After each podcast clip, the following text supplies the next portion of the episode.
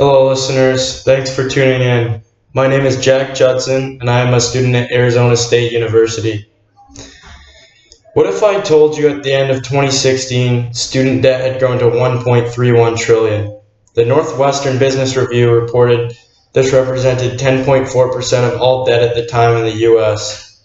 Yes, that is in fact trillion that you heard. Keep in mind that was over three years ago, and these numbers are still growing. Being a student of ASU, I am very grateful to be able to go to such a nice and prestigious school. However, this would not be possible for me in any way without having a scholarship. Not everybody can be as lucky as myself, and I feel for the students that have to make huge sacrifices to get a college education. The price of tuition keeps going up and up. This problem is stemmed from increasing demand and increase in financial aid, a lack of state funding, need for more faculty members and money to pay them, and ballooning student services. This is a continued growing problem for students going into college, and I believe that college tuition prices should be not as expensive for multiple reasons.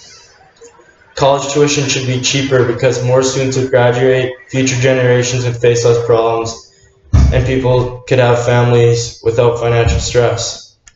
Many students have to work for money to support their college education, with extremely high costs for normal universities, let alone a student's dream school. Parents can't always support the entire cost of tuition and attendance.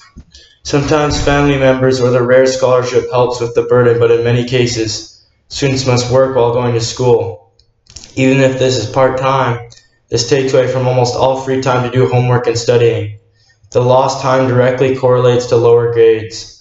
This is a huge problem. In fact, Study.com reports the conflict between work and school is actually the number one reasons for students leaving college. A full 71% reported that being unable to work and manage school because of stress and scheduling conflicts was the main reason for not finishing their degrees.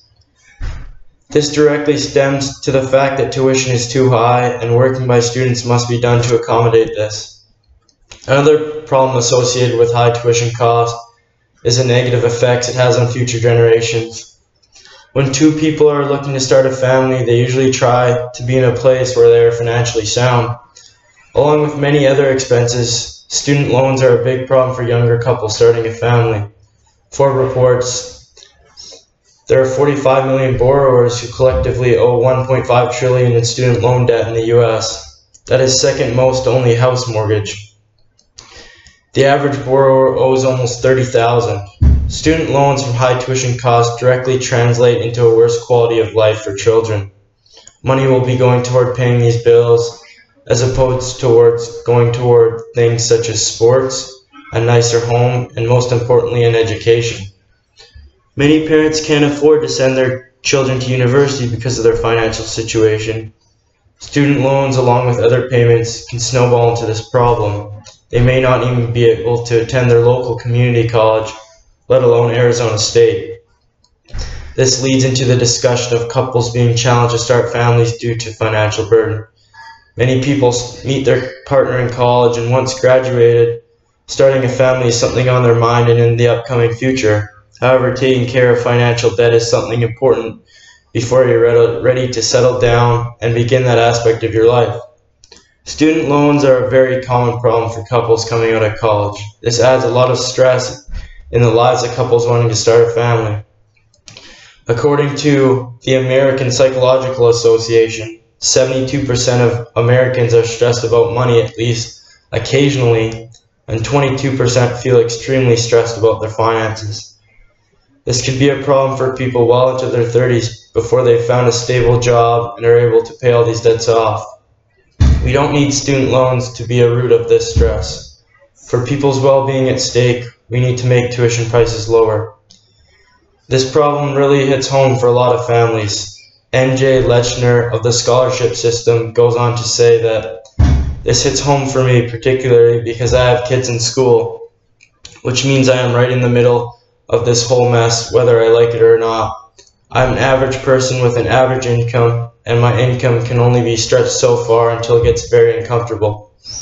Of course, making tuition prices lower would be great, but a lot of people ask, is this even possible? NJ discusses two things that will help combat these skyrocketed tuition prices. Discussed is universities offering more online courses and bringing costs in line with their revenues.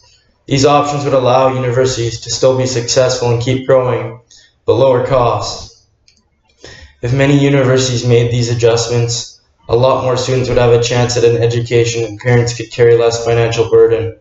Ultimately, the high cost of tuition is affecting current and future generations negatively.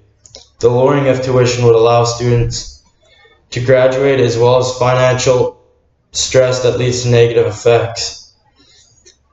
This also directly correlates to future generation of kids. This is very important because every kid deserves a chance at an education.